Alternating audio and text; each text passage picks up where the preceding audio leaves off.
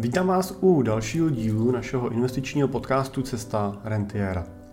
Dneska bych chtěl mluvit na téma, jak dosahovat finanční nezávislosti i bez vlastní firmy, nebo i bez toho, aniž byste museli prodat něco velkého, nebo jste museli být extrémně výjimeční. Moje jméno je Jiří Cimpel a jsem privátní investiční poradce a wealth manager ve společnosti Cimpel a partneři, kde pomáháme našim klientům na jejich cestě k rentě a následně tu rentu taky pomáháme čerpat tak, aby jim nejenom nikdy nedošla, ale taky si ji dokázali maximálně užít. Pracujeme typicky pro investory s portfoliama v desítkách milionů korun, ale pro spolupráci s náma je možné začít už od 3 milionů korun výš. Tak jak teda na tu finanční nezávislost? I když nejsem majitel firmy, kterou budu moct jednoho dne prodat za desítky nebo stovky milionů korun, je to vůbec možný dosáhnout finanční nezávislosti, stát se skutečně rentierem, když neprodám něco, za co inkasuju takovouhle obrovskou sumu? Ano, je to možný. A tím bychom to mohli dneska uzavřít. Ne, dělám si samozřejmě srandu, ale ne v tom, že je to možný, ale v tom, že bychom to mohli uzavřít. Zkusím k tomu říct ještě pár slov. Myslím si, že lidi často nevidí cestu, jak zbohatnout, jinak než třeba právě přesto, že vybudujou něco velkého nebo něco, co pak můžou prodat a tak dále. A řekl bych, že to má souvislost s naší takovou, bych řekl, asi přirozenou lidskou vlastností a tou je netrpělivost. My máme pocit, že věci se musí stát přes noc a často hledáme jako lidi okamžitý řešení. Často hledáme něco, kde jsem včera absolvoval nějakou přednášku, přečetl jsem si knížku, bavil jsem se s nějakým známým, viděl jsem film a viděl jsem někoho, kdo teda už finančně nezávisle je a já říkám si, tak to bych chtěl taky. A ta moje úvaha přirozená, lidská je, no ale zítra, jo, nebo při nejhorším koncem týdne. Mám pocit, že ten člověk, na kterého se dívám v tom příběhu, nebo který mi vypráví svůj příběh, toho úspěchu přesně takhle dosáhnul, že to bylo přes noc, že prostě třeba prodal tu firmu a ze dne na den se z něj stal bohatý. A málo kdy už jsem ochotný vnímat na první pohled i to, že za tou jeho cestou, za tím jeho úspěchem, za tím zbohatnutím ze dne na den často stojí stovky nebo tisíce malých krůčků a často desítky nebo stovky částečných neúspěchů, který po té cestě on musel zažít, a překážek, který musel překonat, selhání, který musel prostě absolvovat proto, aby se stal tím, kým dneska je a třeba tím, kdo dokáže ty peníze potom díky něčemu, co umí vydělat velmi rychle. Takže je tohle, bych řekl, jako první věc, kterou je potřeba si uvědomit, že ten úspěch se ve většině případů nerodí přes noc. Nebo ne ten systematický a skutečně plánovitý úspěch, ten, ke kterému můžete skutečně s důvěrou směřovat. No, teď neberu tu situaci, že vyhrajete ve sportce, no, sadíte, máte štěstí a spadne vám do klína 100 milionů korun a vy teda můžete alokovat ten majetek. Na druhou stranu pravděpodobně, pokud nás poslouchají nějaký výherci, tak budu rád případně za vaší třeba zpětnou vazbu, protože často je to velmi těžká situace.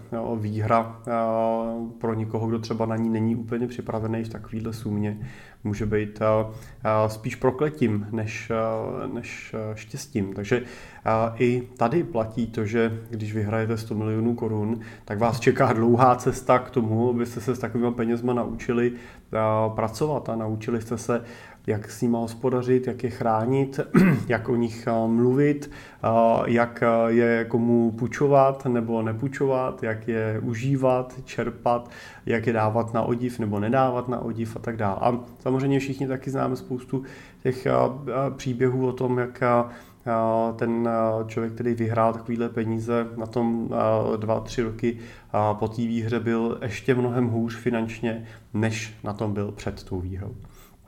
Takže i tady čeká toho výherce dlouhá cesta k tomu, aby skutečně ty peníze pro něj byly ne břímněm, ne bariérou, překážkou, ale nějakým požehnáním. Tak vraťme se teda na začátek k té otázce, jak teda dosáhnout finanční nezávislosti, anebo lze vůbec dosáhnout finanční nezávislosti, i když jsem v uvozovkách obyčejný člověk, který pracuje, vydělává běžný peníze, průměrnou nebo třeba mírně podprůměrnou mzdu, má rodinu a úplně to není tak, že by mu každý rok zbyl na 500 000 korun, 1 000 000 korun, který by mohl někam vkládat. Já jsem na tohle téma mi vnuknul jeden z věrných posluchačů našeho podcastu, který až z Ameriky nás poslouchá. A my jsme spolu měli před nedávnem jednu placenou konzultaci právě na téma jeho investic a jeho investičního plánu a portfolia a tak dál. A on tam tuhle myšlenku zmínil. Já jsem si říkal, že je vlastně opravdu jednoduchá a velmi funkční.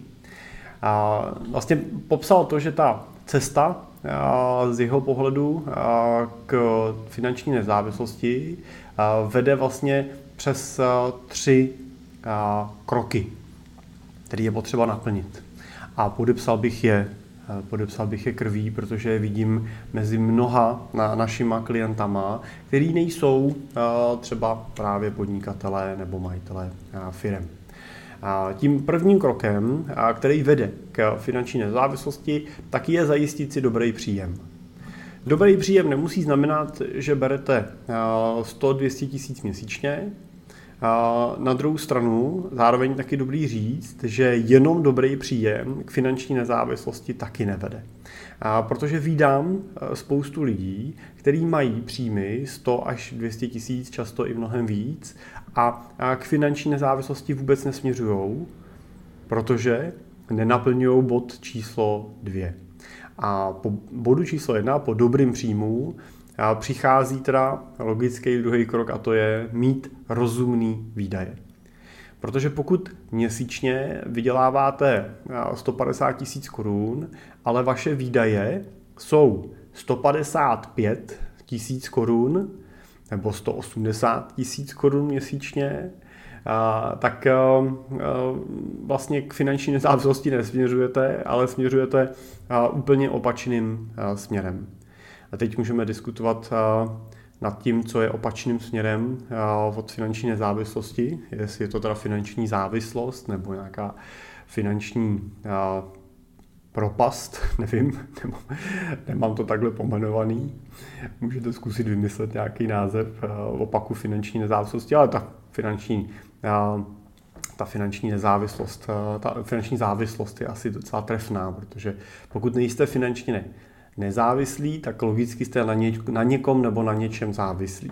Ta závislost je buď celkem přirozeně vytvářená na zaměstnavateli, který vám posílá měsíční výplatu a bez něj prostě nebudete schopni financovat svůj finanční provoz měsíční. A nebo ta závislost je vytvářená na státu, a na tom, že vám třeba posílá potom jednoho dne důchod. A zase, když by nepřišel, tak nejste schopný fungovat. Je to vlastně opak nezávislosti. Nezávislost by měla stát na tom, že bez ohledu na to, jestli vám přijde ten měsíc mzda, anebo jestli vám přijdou příjmy z podnikání, z nějaké vaší třeba živnosti nebo firmy, anebo jestli vám přijde důchod od státu, tak bez ohledu na to vy pokryjete veškeré svoje výdaje a můžete žít svůj život ne takže přežijete, ale takže si ho užijete.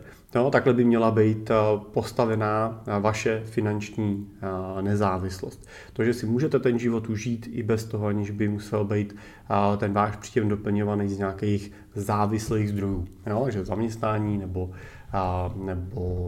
třeba ten důchod nebo podobné věci. Tak. No a to se nemůže stát, pokud prostě neexistuje nějaký finanční kapitál nebo majetkový kapitál, který vám ten příjem bude teda alternovat, jo, z těchto závislých zdrojů.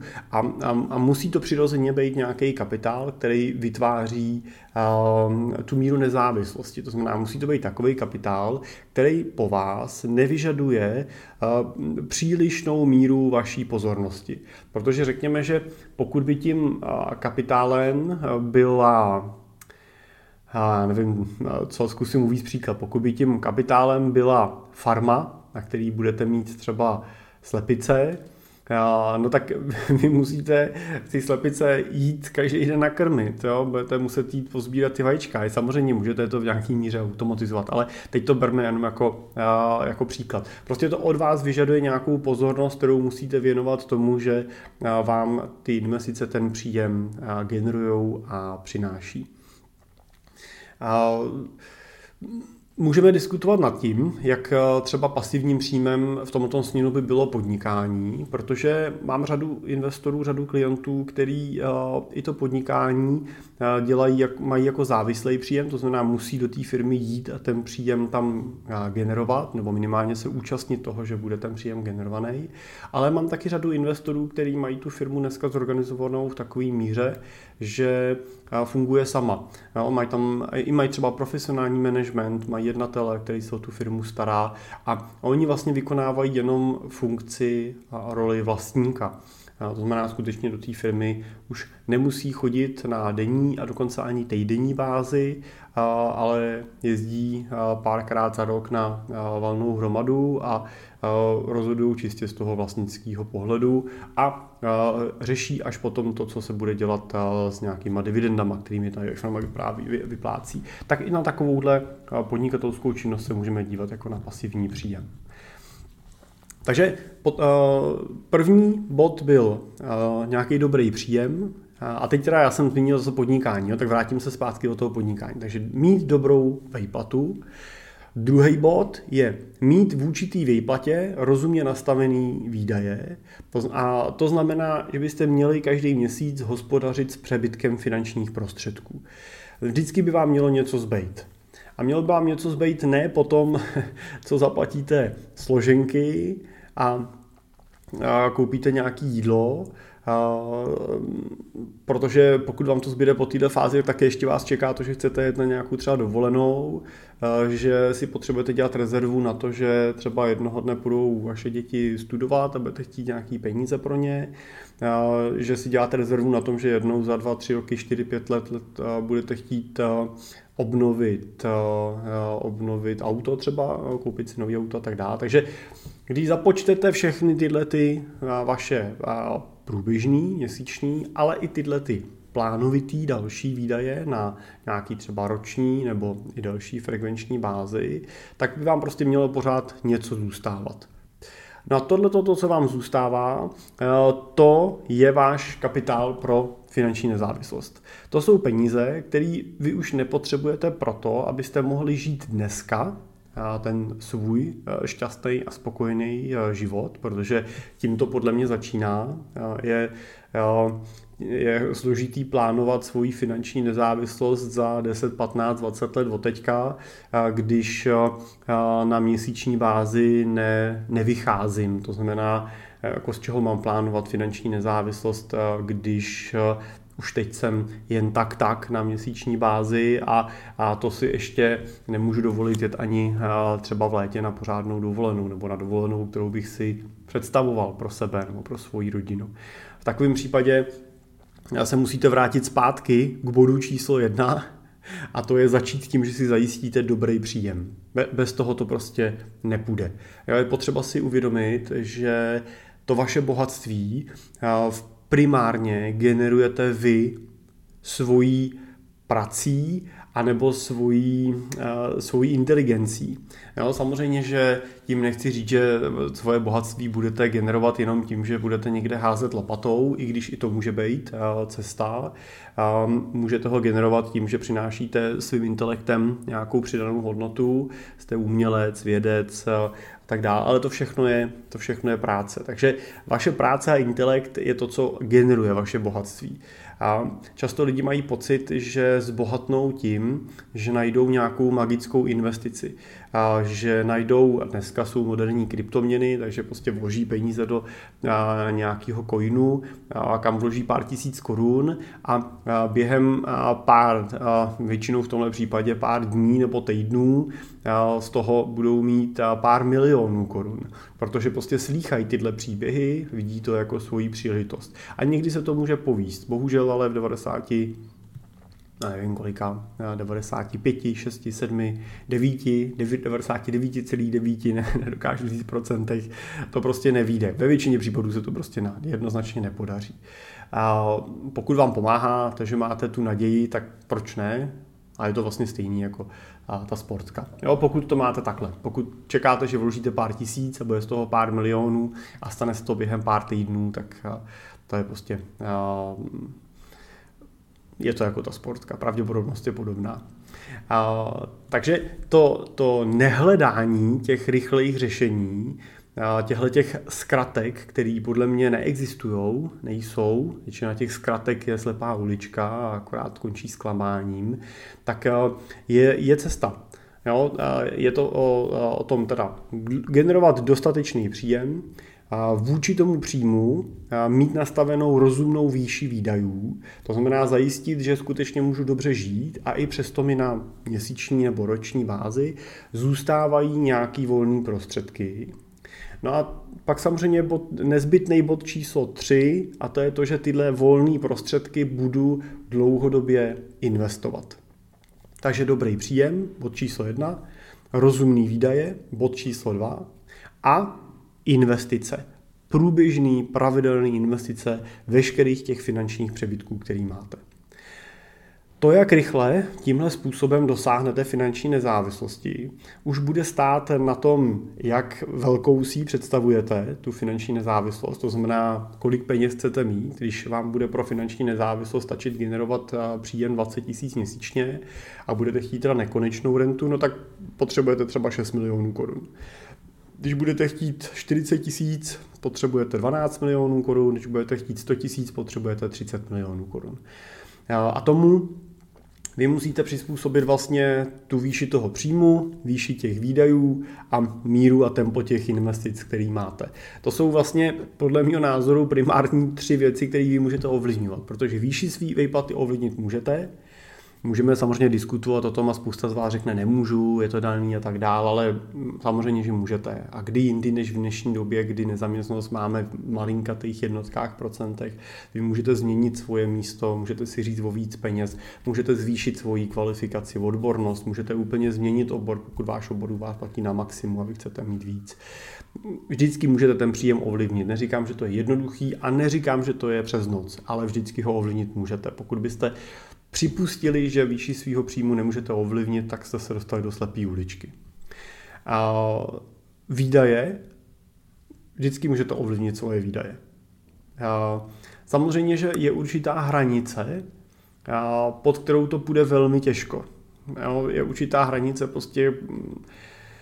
Kdy to bude bolet, jo? Nebude to bezbolestný prostě. Jo? Samozřejmě, když máte, a vždycky to bolí, jo? I když máte ty příjmy nerozumný a platíte, já nevím co, 20 tisíc měsíčně za výživovýho poradce a fitness trenéra, ve chvíli, kdy vám nezbývá na to, abyste investovali na finanční nezávislosti, tak možná nebude tak těžký hledat způsob, jak těch 20 tisíc stáhnout na 10 tisíc, ale i tak to bude bolet. Bude to změna, budete muset vyměnit třeba toho drahýho, kterýho máte a tak dále.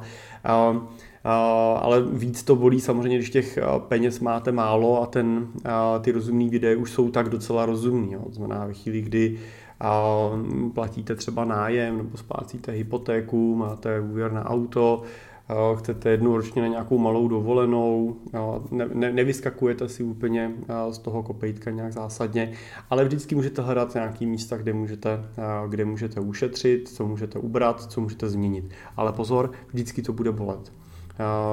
Každý zásah do vašeho rozpočtu je nepříjemný. A někdy to znamená velké změny. Jo, změnu bydlení, jo, změnu města a tak dále. Ale vy si můžete vybrat. Jo, jestli budete tu změnu chtít dělat na tom dobrým příjmu a zvýšit si, jestli pro vás je snadnější zvýšit si příjem, anebo jestli je pro vás snadnější snížit ty výdaje. Jo, je to vaše rozhodnutí a vaše volba. Nebo nemusíte dělat nic samozřejmě, jo? Já neříkám, že musíte a že musíte v každém případě směřovat k finanční nezávislosti, ale pokud chcete, tak tahle cesta k tomu vede, jo? A můžete ladit. Ideálně můžete dělat obojí. Trochu zvýšit příjem, trochu snížit výdaje a rozvíjají se vám nůžky, které vám otvírají dveře pro další investice. A samozřejmě strašně důležitý je, když ty nůžky rozevřete a ten prostor vám vznikne, tak ten prostor neutratit.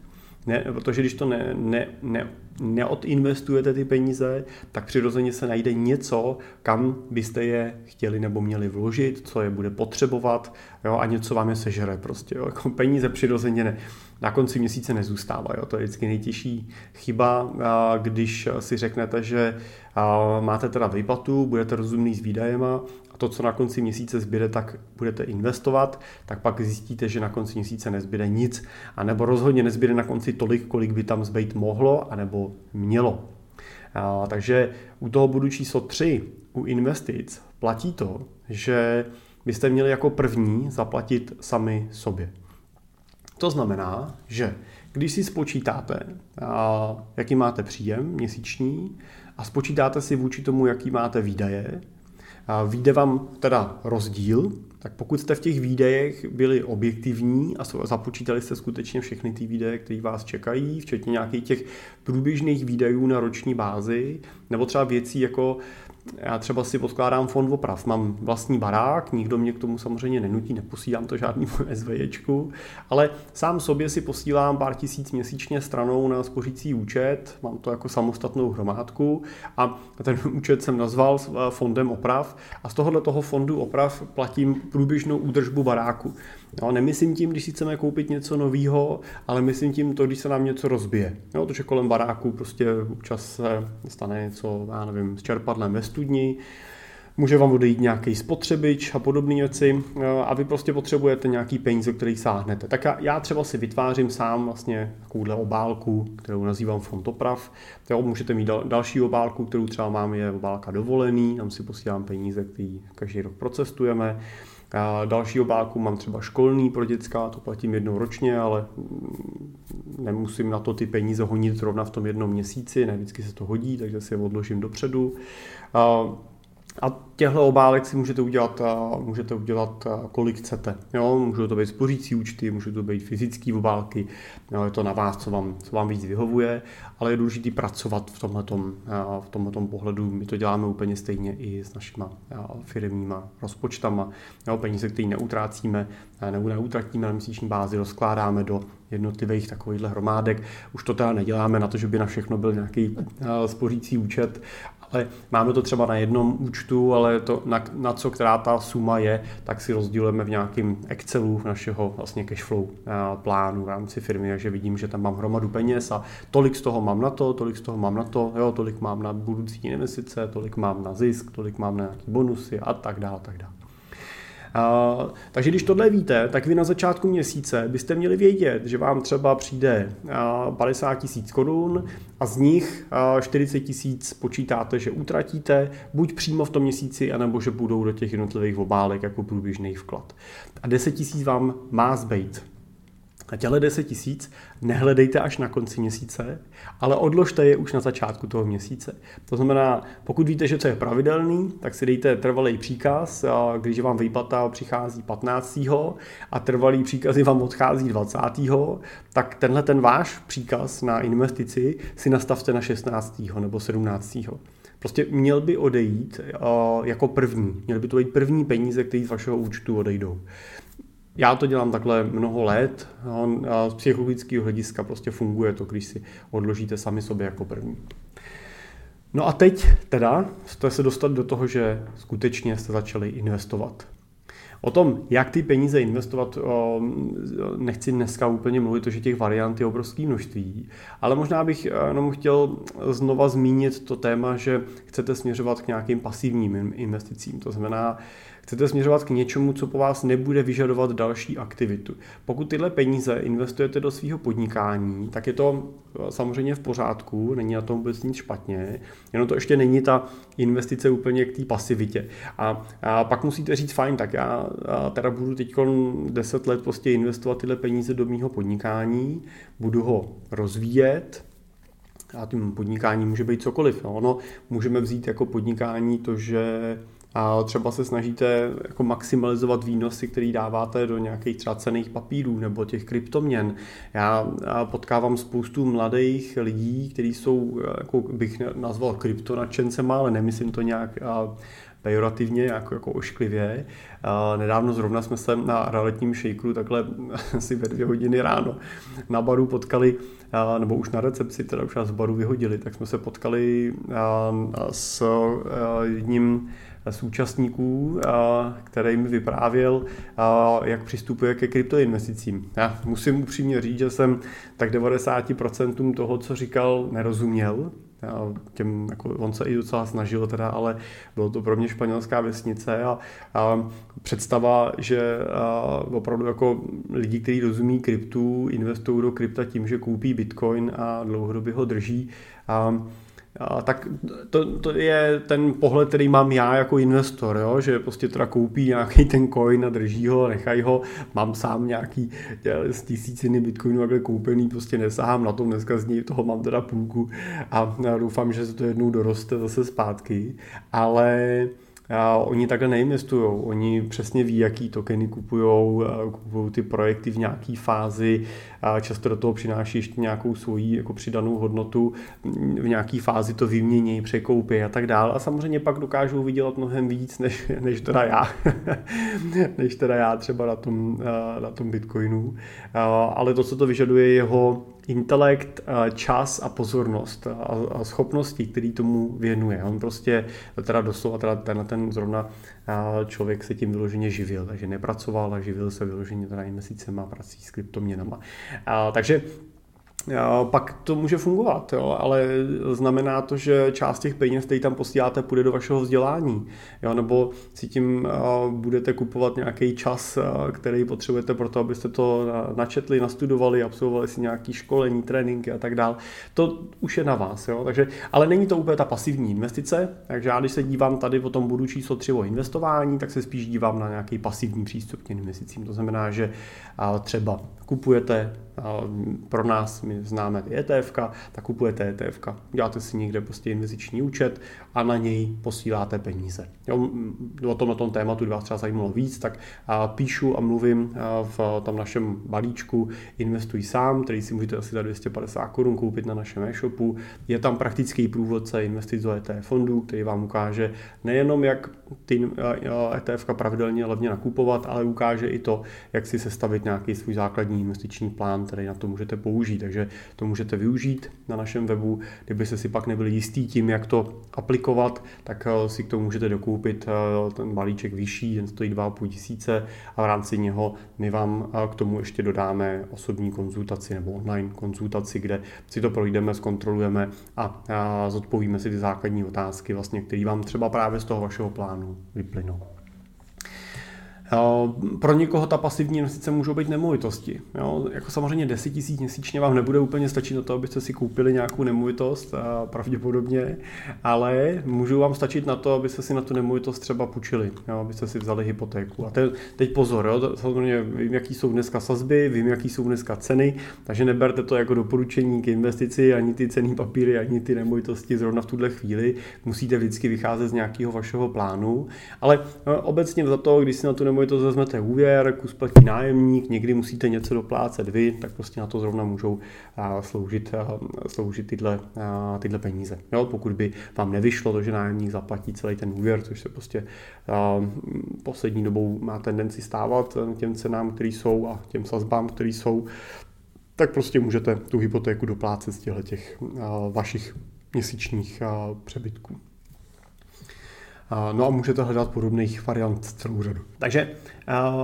Takže cenné papíry, můžou to být nemovitosti, ale stejně tak můžete třeba investovat a nakupovat nějaké umění nebo něco prostě do čeho máte blízko, jenom to musíte dělat dostatečně dlouhou dobu. Jo, to je prostě celý.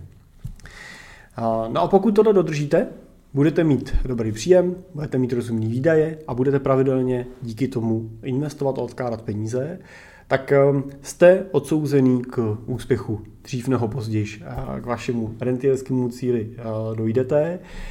Vy byste měli být schopni si odhadnout, jak ten cíl bude velký. To znamená, vy když víte, kolik budete odkládat, tak si můžete naplánovat, kolik peněz v jakém čase budete mít k dispozici a jakou rentu z toho můžete čerpat. Takže to samozřejmě neříkám, že s 5-10 tisícema měsíčně budete mít za 10 let rentu 100 tisíc měsíčně, to asi nebudete. To si snadno spočítáte, že 10 tisíc měsíčně je 120 tisíc ročně, krát 10 let je to 1 200 000, tak když připočteme nějaký výnos, možná budete mít 2, možná budete mít 3 miliony korun, tak se třeba po 10 letech dostanete na rentu 10 tisíc měsíčně.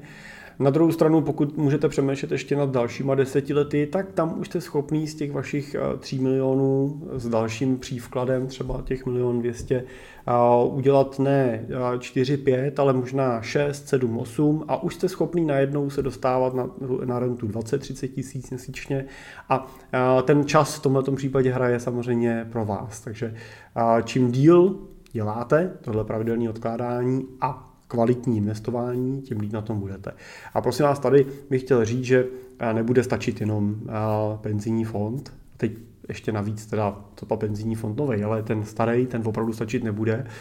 Potřebujete něco, co generuje výnos. Stejně tak nebude stačit, když ty peníze budete odkládat na svůj spořící účet. No, i když dneska dává 3-4%, tak to prostě pořád je podinflačně, dlouhodobě bude podinflačně. Takže potřebujete něco, co vám bude schopný dlouhodobě překonávat inflaci a přinášet nějaký výnos, který vám bude samozřejmě taky tu vaší sněhovou kuličku a postupně kouli nabalovat. A o tom, jak ji nabalovat, zase v nějakým z dalších dílů, protože dneska jsem chtěl ukázat jenom to, jak i bez firmy a bez podnikání ta cesta k finanční nezávislosti skutečně může vést.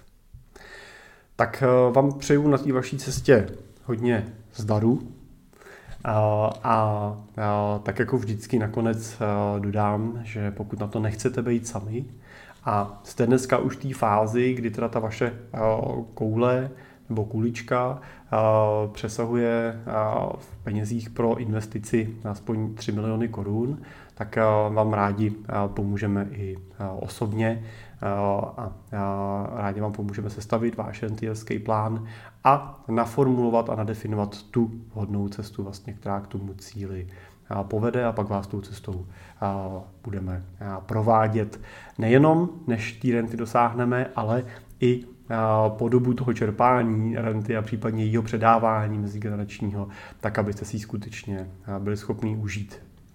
Protože není to jenom o té technice, o tom, jak tu investici postavit, ale i jak tu investici potom a tu rentu správně reflektovat do svého života. Jak prostě ty peníze skutečně použít a užít.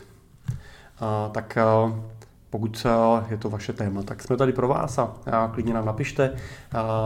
Máme na webovkách v pravém horním rohu tlačítko Chci být klientem. Stačí jenom kliknout, vyplnit nás kontakty, napsat nějaké informace, co by jste rádi, kdyby jsme vám mohli pomoct a my se vám obratem pozveme, nebo můžete napsat mě na jiří@cimpel.cz. Tak díky za pozornost dneska. Doufám, že to bylo pro vás zajímavý. Děkuju vám za obrovský moře inspirace, který mi dáváte, ať už v mailech, který posíláte, v dotazech, který můžete pokládat přes náš web www.cesta-rentiera.cz, kde můžete nahoře napsat svůj dotaz a přijde mi to přímo do mailu, tak ale i třeba přes konzultace a přes příběhy, který s váma mám možnost sdílet. Takže díky za to sdílení inspiraci, díky za ten současný příběh, kde jsem se inspiroval u našeho amerického posluchače, nebo našeho českoamerického posluchače, zdravím ho, jestli teďkom poslouchá, a budu se těšit zase u dalšího dílu brzo na naslyšenou, anebo na našem YouTube na viděnou.